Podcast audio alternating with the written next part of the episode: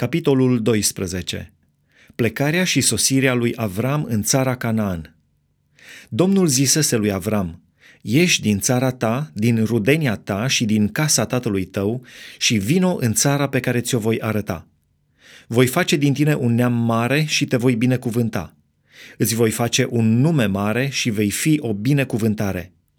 Voi binecuvânta pe cei ce te vor binecuvânta și voi blestema pe cei ce te vor blestema și toate familiile pământului vor fi binecuvântate în tine. Avram a plecat, cum îi spusese Domnul, și a plecat și Lot împreună cu el.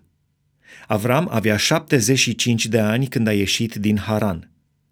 Avram a luat pe Sarai, nevastă sa, și pe Lot, fiul fratelui său, împreună cu toate averile pe care le strânseseră și cu toate slugile pe care le câștigaseră în Haran au plecat în țara Canaan și au ajuns în țara Canaan. Avram a străbătut țara până la locul numit Sihem, până la stejarul lui More. Cananiții erau atunci în țară.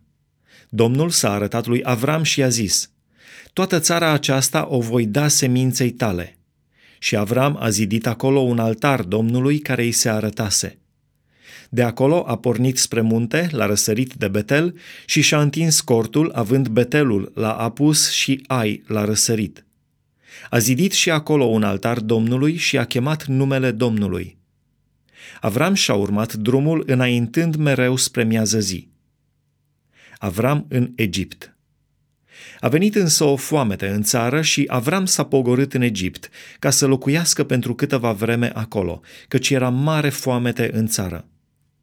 Când era aproape să intre în Egipt, a zis nevestei sale Sarai, Iată, știu că ești o femeie frumoasă la față. Când te vor vedea egiptenii, vor zice, aceasta este nevasta lui. Și pe mine mă vor omorâ, iar pe tine te vor lăsa cu viață.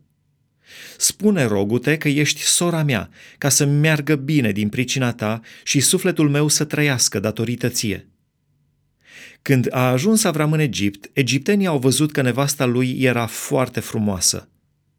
Slujba și cei mai de frunte ai lui Faraon au văzut-o și ei și au lăudat-o la Faraon. Și femeia a fost adusă în casa lui Faraon. Pe Avram l-a primit bine din pricina ei.